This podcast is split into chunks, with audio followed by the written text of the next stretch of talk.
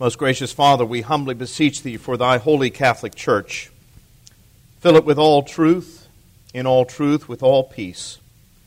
Where it is corrupt, purge it. Where it is in error, direct it. Where in anything it is amiss, reform it. Where it is right, strengthen and confirm it. Where it is in want, provide for it. And where it is divided and rent asunder, we pray that you would heal the breaches. For we ask this in Jesus' name. Amen. Well, welcome back. We are engaged in an ongoing study of the history of Anglicanism. We've skipped some years there because it's, it's a long history and we really don't have the time to cover it all. Uh, but beginning last week, we arrived at that period in history which is of a great interest to many people. In fact, someone just as this class was beginning came up and told me that Tudor England was one of their favorite periods in all of history. And I said, Well, it is anything but a dull period in history, that is for sure. And we're going to continue that discussion today with the talk about Henry VIII and his formal break with the church in Rome. Now, we said that the situation with Henry VIII is actually far more complicated than we have been given credit for in the past. Uh, the assumption has always been that Henry was just unhappy with uh, his various wives, and as you may or may not know, he had six of wives altogether, and we'll talk a little bit about them. But six wives, and was just unhappy with those wives, and so went through them like dish rags. And that is not necessarily the case. The situation was really far more complicated than that. Uh, we said that Henry had been married off to his brother's widow. Henry VII, King of England, had two sons, his eldest son was the Prince of Wales. His name was Arthur. I said he was the potential real King Arthur. Uh, and, and he was to be married off to a woman by the name of Catherine of Aragon. Aragon was a small kingdom in what is now Spain, but it would become a united kingdom in Spain eventually. And so it was important. And the King of England wanted to establish a political alliance with the King of Aragon. And so these two had their children married off. So Arthur Tudor gets married off to Catherine of Aragon. But Arthur Tudor dies. He dies quite young, as a matter of fact, what was in those days referred to as sweating sickness. And uh, all of a sudden, this alliance is being threatened between Spain and England. And so Henry VII acts rather quickly, and he forces his younger son, who will become Henry VIII, into a marriage with his brother's widow. And that's exactly what happens. Now, when they first get married, Henry VIII, who will become Henry VIII, and Catherine of Aragon, uh, they actually fall deeply in love with each other. Now, she is older than he is, but nevertheless, um, they have a lot of common interests. Uh, they have much in common with each other. This picture that you have of Henry VIII is this rather rotund king sitting on the throne who has gout and is eating a turkey leg. Well, that is not an altogether accurate picture of this man when he was young. Uh, he was very athletic. Uh, he was very bright. He was well educated. He was well spoken. Uh, he was a very impressive young man, and Catherine was taken with him, and he was taken with her. Uh, because she had been schooled on the continent, she was multilingual, she, she was a very impressive woman. But of course, Henry was under tremendous pressure when he became the King of England to produce an heir and to produce a spare. And in particular, he needed to produce a male heir. Now, as I pointed out to you before, this seems odd to us. We can't understand this, but you have to transport yourself back in time to this period in history. And one of the things that you realize is that nobody in those days really believed that a woman could be an effective ruler on any throne in Europe. The feeling was that her authority would be threatened internally, that is, from the court itself, and externally by foreign powers. So this was a very male dominated age. We're more liberated than that. I recognize that, but you have to understand that was the thinking of the day. And so the feeling was that Henry VIII had to produce an heir. Now, Catherine of Aragon does produce a child. She has a series of miscarriages, but she does produce a child. And the child she produces is a healthy baby girl. And her name is Mary. We're going to hear more about Mary Tudor a little bit later. But she produces a daughter. And Henry is upset about this. He's not happy about this in the least. He's very concerned. And they continue to try to have children, but as I said, a lot of failed pregnancies. And Henry begins to wonder if, in fact, he's not under a curse. He's beginning to wonder if he had violated God's law by marrying his brother's widow. And so he seeks an annulment, and the annulment would have to come from the Pope, who was Clement VII.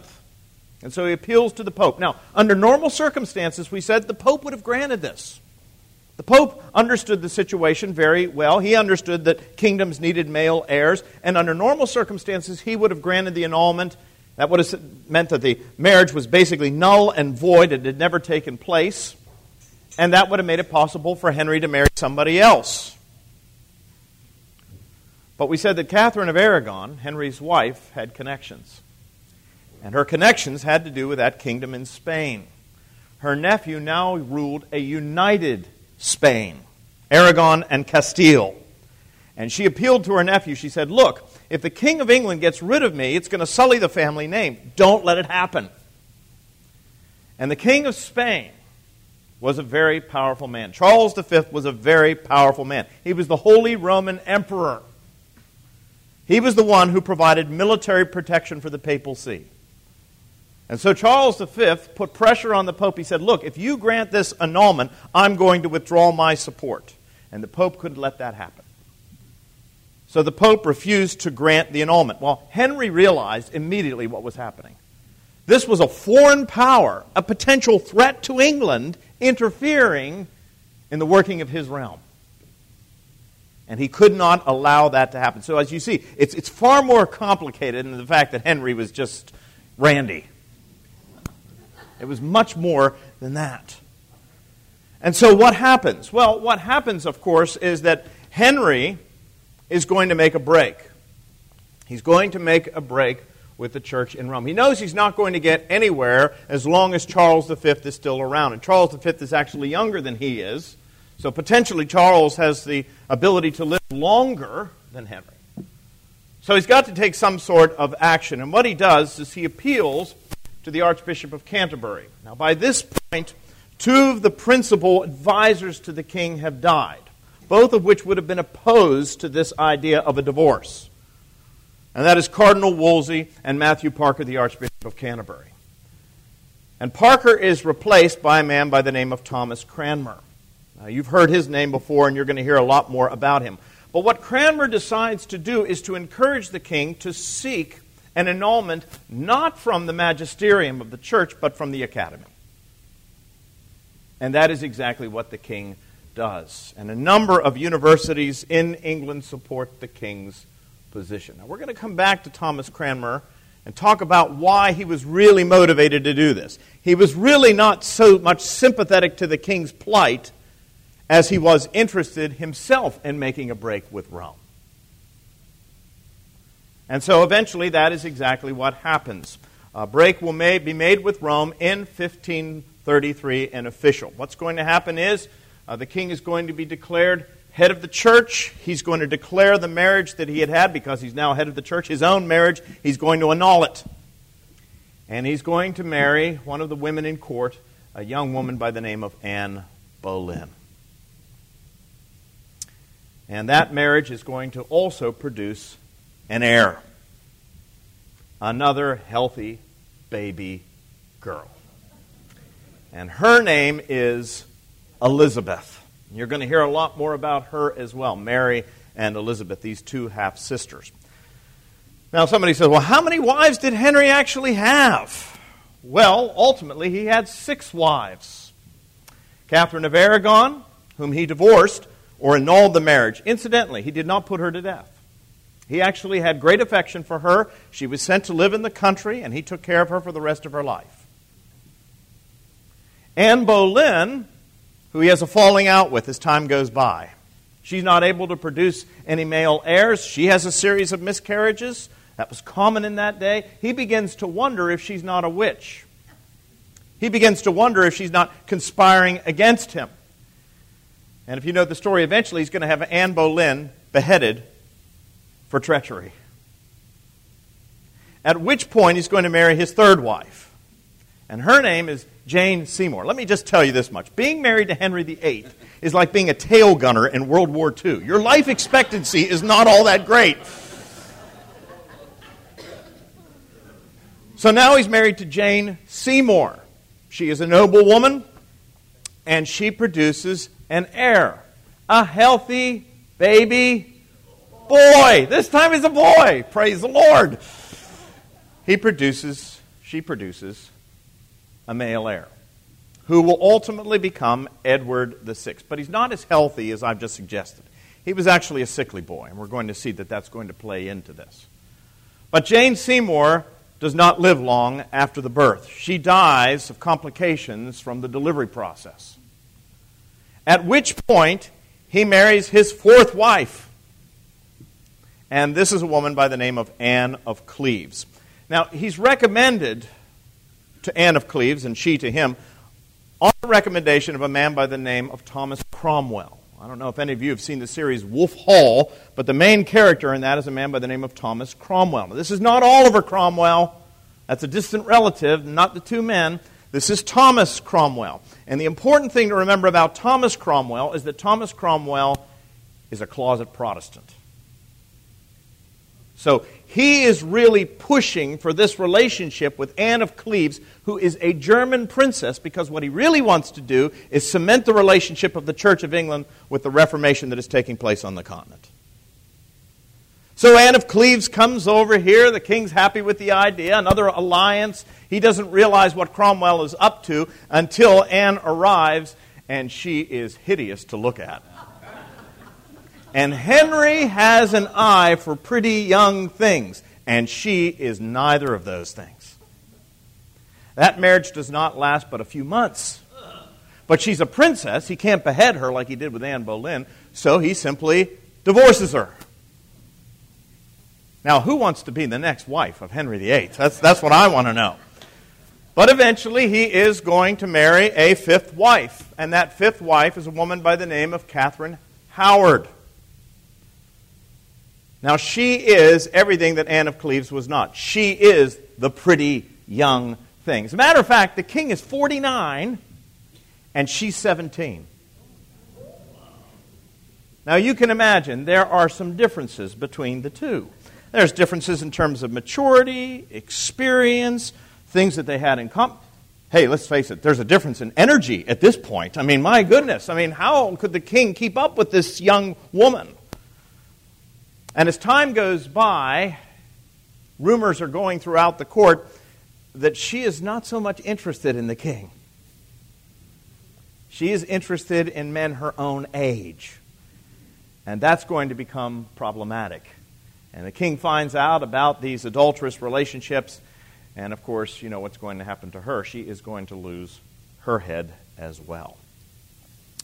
At which point, the king marries his sixth and final wife. And by this point, he's simply worn out. He's going to marry a woman by the name of Catherine Parr. The king will die, and Catherine Parr will survive. The only one to survive Henry VIII. So, easy way to remember them as to what happened to them divorced, beheaded, died. Divorced, beheaded, survived. So, those are the six wives of Henry VIII. So it is a long, complicated situation. But in 1533, he is married to Anne Boleyn. The marriage to Catherine has been annulled.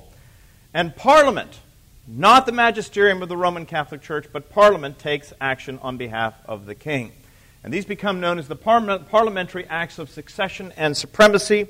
They are the year following the break with Rome, 1534 and there are a number of things that are very significant about them. First of all, they declare Henry and Catherine's marriage null and void.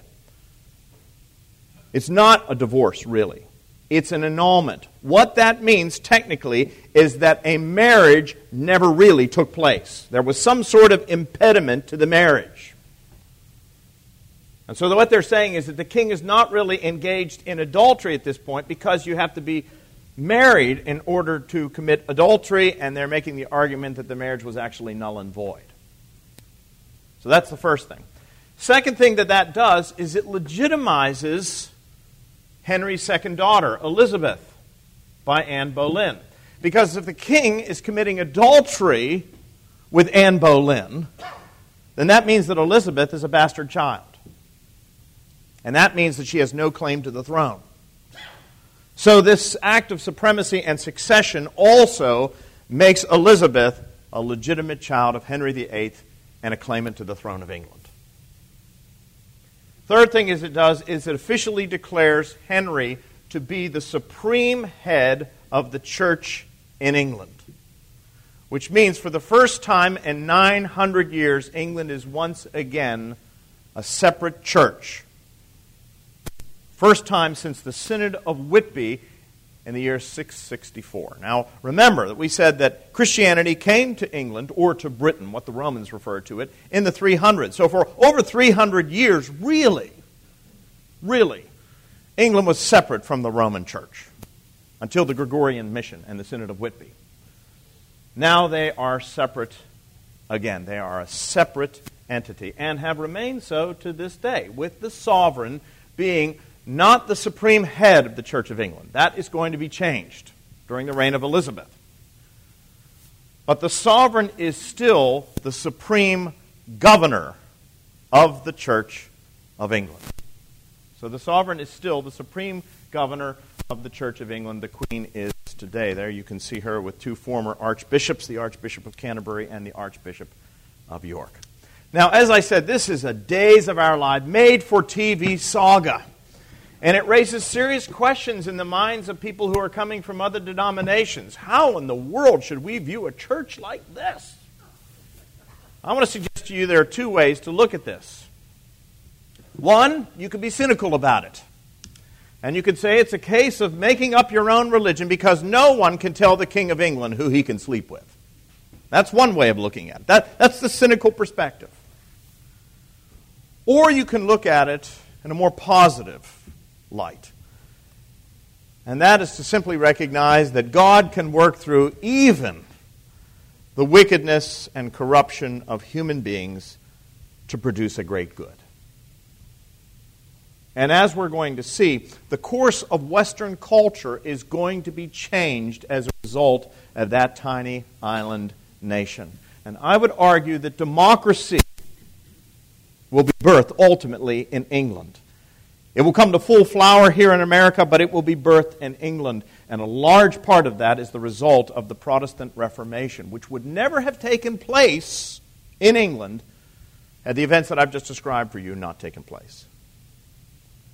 So God can work through even the wickedness, the corruption, and the lust of the King of England to produce his good purposes.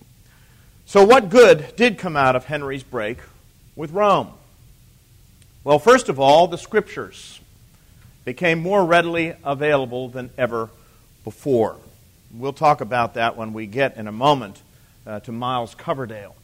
But the Holy Scriptures, there's a great interest for the first time in the Scriptures themselves as opposed to the laws, the canons, and the rules of the church.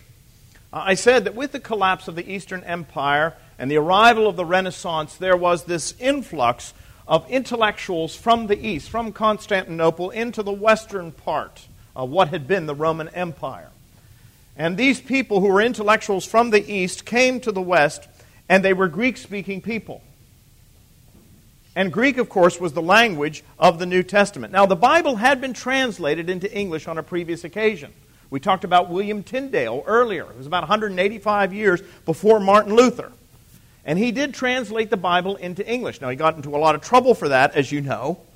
But he did translate the Bible into English. But what is interesting is that he translated the Bible into English from Latin, from what was known as the Vulgate. That is St. Jerome's translation of the Greek. So it's several steps removed from the original language. But by the 16th century, because of the Renaissance, there was this interest in the actual languages of the Old Testament Hebrew and of the New Testament Greek. And these scholars at Oxford and Cambridge are actually studying those languages. And they have a desire to publish the Bible, an immediate translation into English from the Greek. So, for the first time, the Bible is going to start to become available, at least to the academy, and eventually, as we shall see, to the laity. That had never been done before. that's also going to encourage people to learn how to read in a time when the vast majority of the common folk could not. Here's something else good that comes out of the break with Rome, and that is the rise of this man, Thomas Cranmer. Now, we know Thomas Cranmer because he was the Archbishop of Canterbury, but he was also the principal author of the Book of Common Prayer. Thomas Cranmer. Thomas Cranmer was a man who believed that a crisis was a terrible thing to waste. And he knew that there was a crisis in England because of the king not producing a male heir. He was not altogether sympathetic to Henry. But Cranmer was also a closet Protestant. He had been reading deeply from Martin Luther and Martin Bucer and other Protestant reformers. And he had long desired to make a break with the church in Rome because he was convinced that it had become corrupt. As I said, the vines and tendrils of tradition had really obscured the real teaching of the church and the pure message of the gospel. That faith once delivered unto the saints by the apostles. And so he really had a desire for reform to come to England, but he knew that was never going to happen as long as Henry was on the throne. Because Henry, as I said, even when he made the break with Rome, was still a Roman Catholic at his heart. He had even written that article that was a defense of the seven sacraments, for which the Pope had given him the title Defender of the Faith. But what he sees in Henry's marital problems is an opportunity, at least a first step, in making that break and getting out from underneath the power and the authority of the papacy. So, Thomas Cranmer and the Book of Common Prayer, which has been described as the greatest piece of English literature next to the King James Version of the Bible, came about as a result of Thomas Cranmer. Now, we need to talk a little bit about the Reformation because I've already referred to the fact that Cromwell and Cranmer were both closet Protestants by this point. Very dangerous to be a Protestant in these days when Henry was on the throne. But nevertheless, this movement was sweeping through Europe. It had started out as a reform movement, but it had really become a revolution. And it was spreading like a wildfire. And no matter how hard the Pope tried to stamp it out, the only thing that he did was effectively spread it. So, what was the Reformation really all about? Well, as most of you know, it officially started on October 31st, what we call Halloween today, All Hallows Eve, but it actually happened on October 31st, 1517, when an Augustinian monk by the name of Martin Luther nailed 95 complaints or theses to the door of the castle church in Wittenberg, Germany, attacking the abuses and the corruption of the medieval church. Luther's story, we don't have time to go into all of it today, but Luther's story is a very interesting story. He was, as I said, an Augustinian monk, but he was a man who was riddled by absolute guilt. He, he just didn't never, never felt as though he'd ever been acceptable to God. And he tried everything he could. He went on pilgrimages, he went to Mass on a daily basis, he made his confession. But even when he came out of confession, he had some impure thought that would fill him with a sense of grief and, and just a sense of unworthiness. And one night in desperation, there were many moments when he thought seriously about taking his own lives. But one moment in the evening, he was reading from St. Paul's Epistle to the Romans, the first chapter, and he read those words The just shall live by faith. And Luther suddenly understood what that meant. It was like a window had been opened to him, shining in the light. The just just means those who are justified, those who are in a right relationship with God, shall become righteous or just. They shall live how? By faith. By trust. And all of a sudden it was, you come into a right relationship with God, not by virtue of what you do, not by going to Mass, not by receiving the sacraments, not by going through acts of penance or contrition. You come into a right relationship with God by faith. And all of a sudden, Luther realized that was not the message that the church was teaching. It was the message of the apostle, but it was not the message of the heirs of the apostles.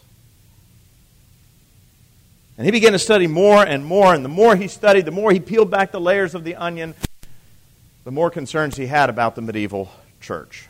And so, as I said, he nailed those 95 theses to the door of Wittenberg Cathedral. Now, his major complaint, it needs to be said, this is very important The church knew about Luther even before he nailed those 95 Theses to the door. And they basically ignored him.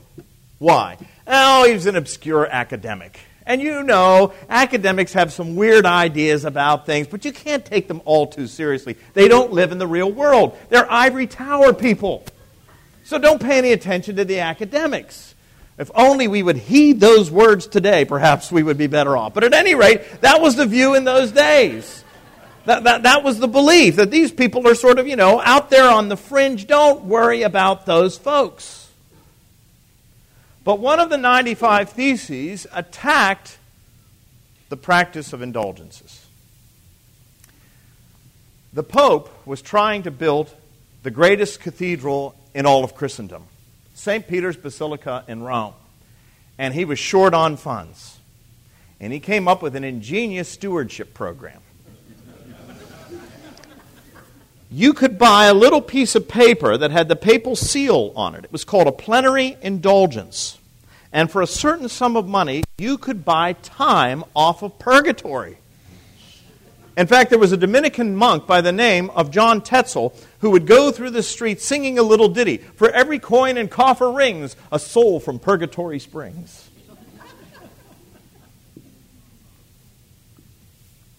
Well, that was very disturbing to Martin Luther. In fact, one day he was sitting in the confessional, as priests were required to do in those days. and He was listening to confessions, and a man came in to make his confession.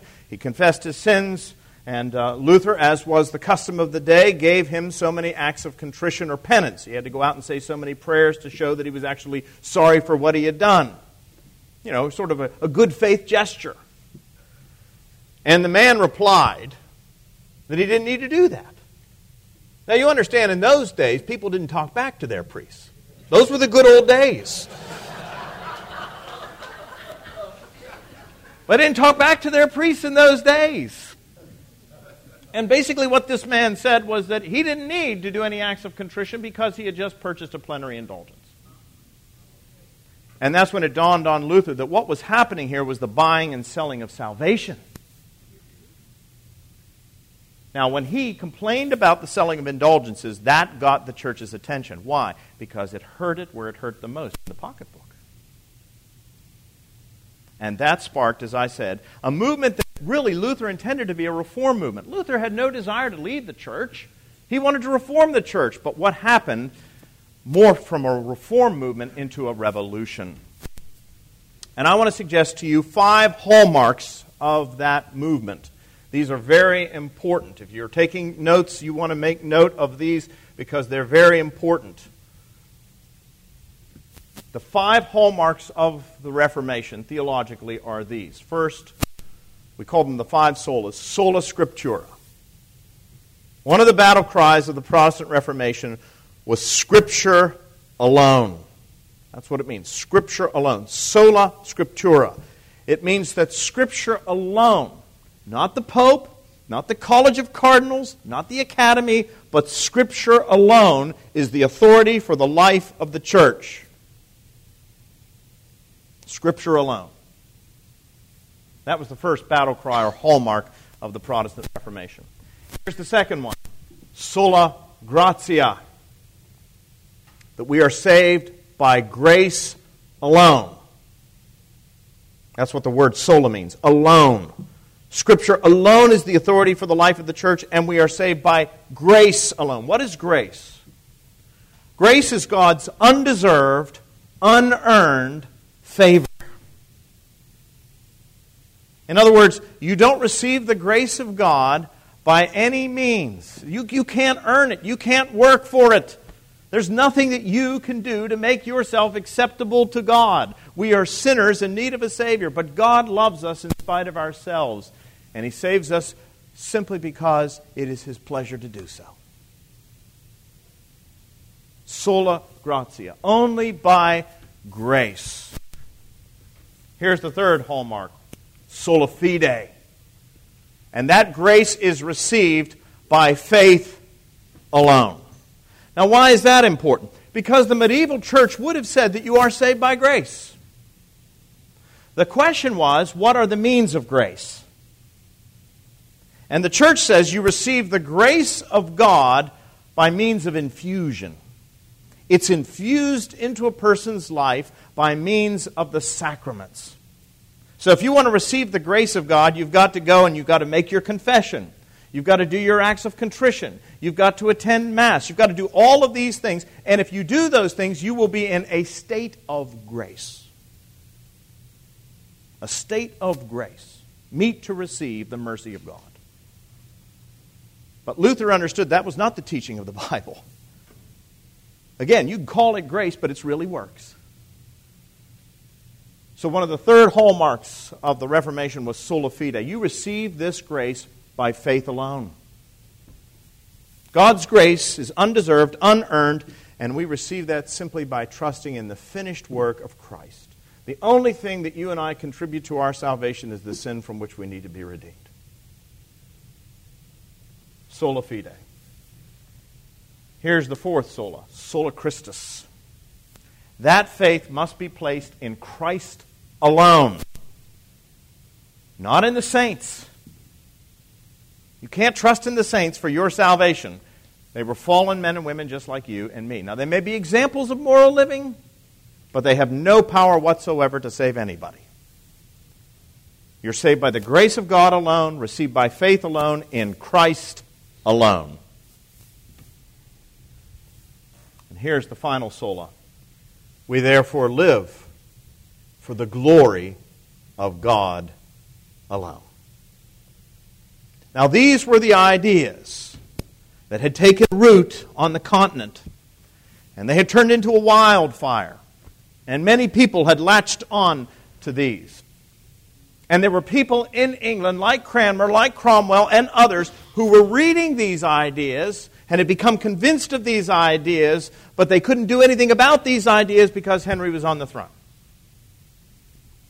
So they were taking baby steps, as I said, to make the break with Rome in the hopes that one day a new king would sit on the throne, and when a new king sat on the throne, the Reformation might actually take place in England as it had been taking place in Germany.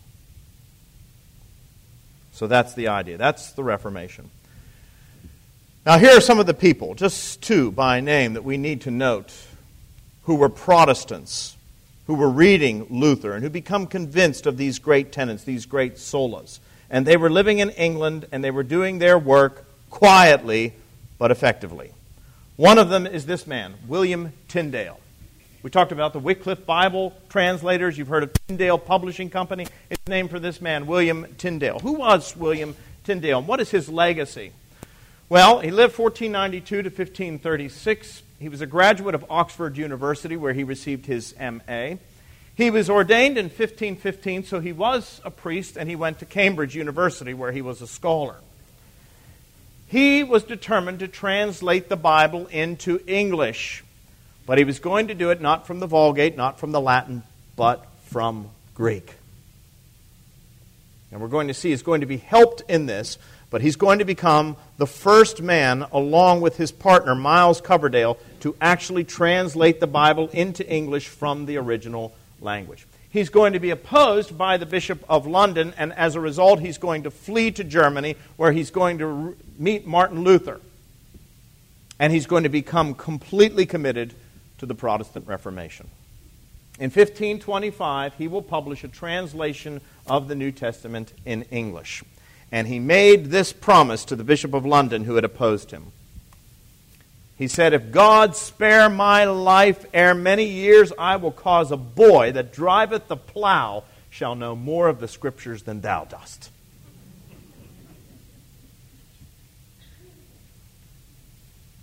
Now, there are a couple of features of Tyndale's translation that are significant out of the original Greek as opposed to out of the Latin. One, the word congregation finds itself being used as opposed to church. Because that language of church implied what? The Roman church. So he translates the word ecclesia instead of church as congregation, a gathering. He also translates the word, which had been translated priest, as elder. Why does he do that? Because that word priest implies one who makes a sacrifice. The primary job of the priest was to offer the sacrifice of the Mass. And of course, there is no sacrifice for the sins of the world except the sacrifice of Christ, yes. And that sacrifice was what? Once offered. Have you ever heard these words? It was a full, perfect, and sufficient sacrifice, oblation, and satisfaction for the sins of the whole world. Full, perfect, sufficient. He also changes the wording of acknowledge to confess. All right, we are to confess our sins, but we are to acknowledge them as well. You simply don't go in before the priest. Now, no good deed goes unpunished. Tyndale would eventually be arrested, he would be garroted, and he would be burned at the stake. For what? For translating the Bible into the language of the common people.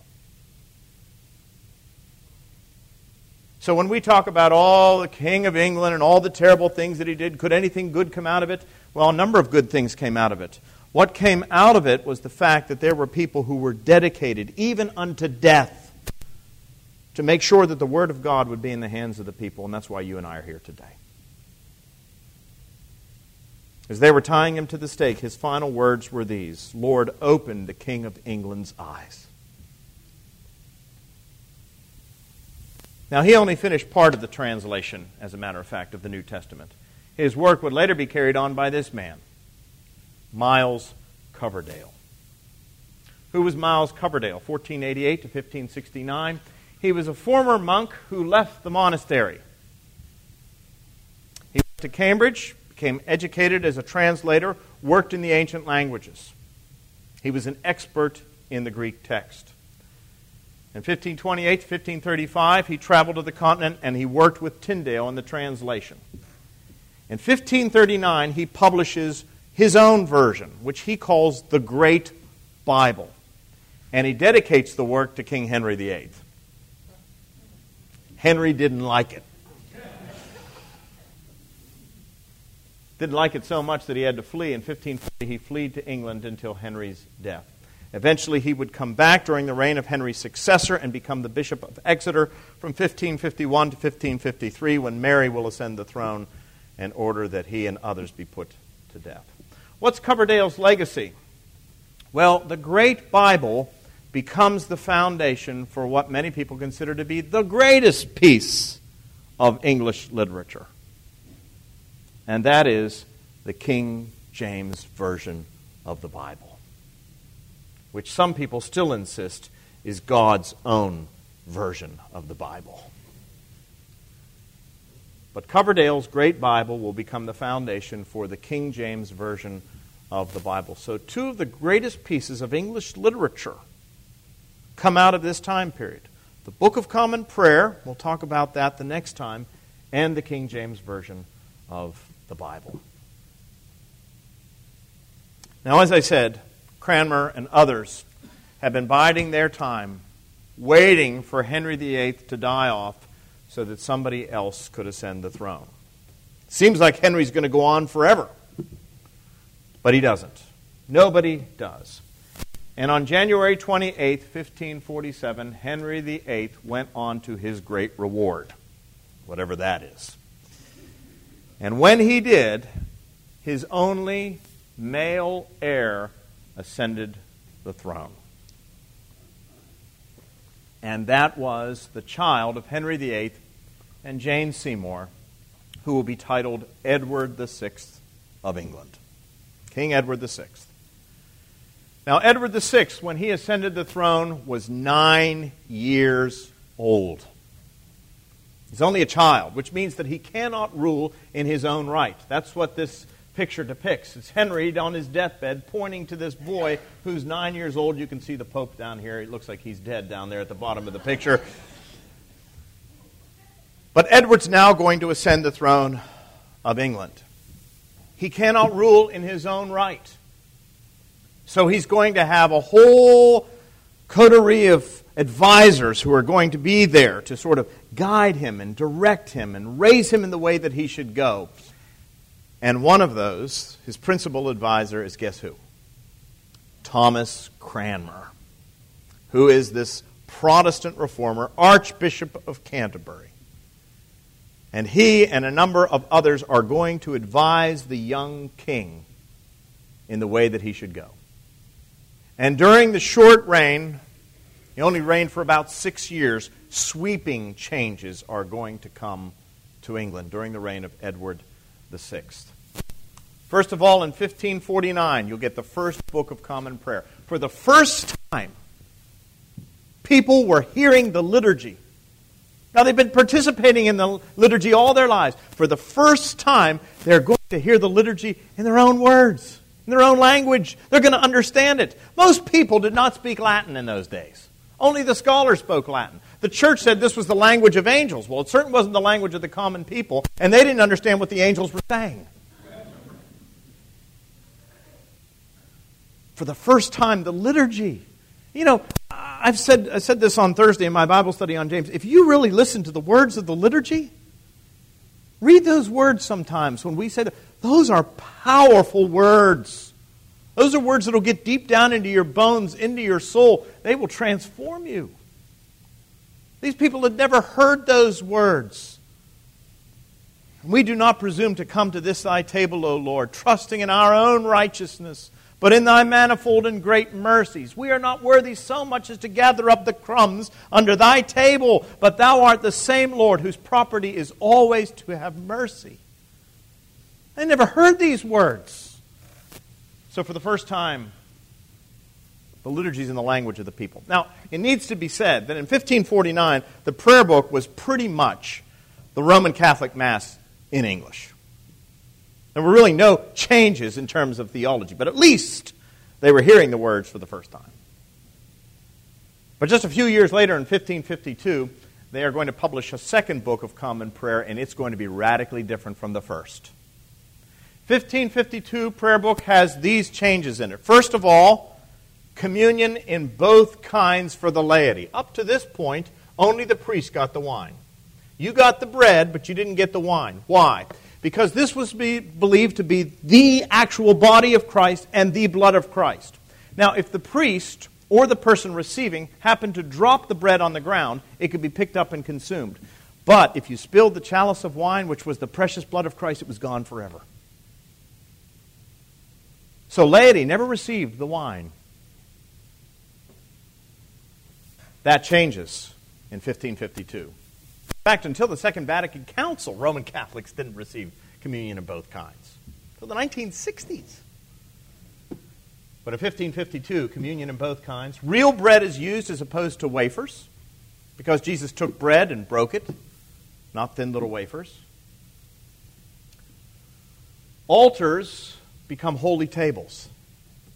I don't refer to them as altars anymore. Why? Because an altar is a place where a sacrifice is made. And the argument of the reformers is that the ultimate sacrifice was made on Calvary long before this.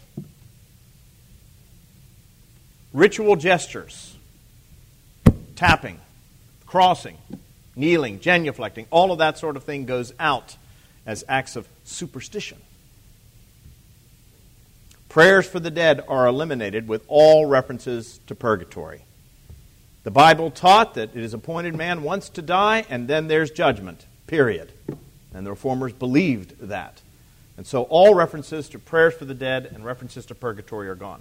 Eucharistic vestments, all those elaborate brocade vestments that they wore, we still wear, well, they were out, eliminated, gone, because they implied some sort of royal priesthood. Members of the clergy, for the first time, are permitted to marry. What a thought. The Bible is declared to have a place of primacy in all matters of authority. And the black rubric is added. What is the black rubric? Rubrics are little instructions, normally in the margins of the liturgy, and they were normally written in red. In fact, when the priest celebrates communion from the missal at the altar, the rubrics, the instructions, are still written in red. But there was one rubric called the black rubric, which meant, uh, was meant to explain why it was that we still kneel for communion, but we are not worshiping the communion elements. So, instructions is not only what we're doing, but why we're doing it. The words of administration are changed. When the priest hands you the consecrated bread, he no longer says, The body of our Lord Jesus Christ, which was given for thee. Because that implies that this is actually the body of Christ. Instead, the minister will say, Take and eat this in remembrance that Christ died for thee, and feed on him in your heart by faith with thanksgiving. So the words of administration are changed. And while some prayers for purgatory and the dead are omitted, a few prayers are added. Prayers against the Pope. Sweeping changes in 1552. So that England is looking much less like this and like something very, very different and Protestant. Now, when we come back together again the next time, we're going to take a look at how the Reformation in England was a little bit different from the Reformation on the continent. And I want to say a word, just briefly, about that word Protestant.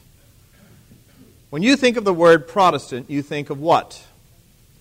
One who protests, right? You think of these people as protesting the abuse of the medieval church. But actually, that word Protestant comes from the Latin protestare. It means for the truth. And that's really the way the reformers looked at themselves. Not so much being against something as being for something. The truth of the gospel, which had been lost, but was now being recovered. Like a treasure that had been hidden in the field you ever heard somebody talk about that? Like a pearl of great price that had been lost and had been found, and they were willing to sell everything they had, even their lives, to go out and purchase that great treasure and make it available to successive generations. And that's what we'll talk about when we come back next week. The Reformation in England and how it differed from the Reformation on the continent. Let's pray. Father, we give you thanks and praise that you are the God of history. We don't make history, we simply cling to the cloak of the Almighty as you pass by. And so, Father, we thank you for this history. It's convoluted, it's complicated, at times it's unseemly. But you are the God who is sovereign, even over the affairs of men. And so you work, and you take our hearts and mold them and shape them and accomplish your purposes for your great glory.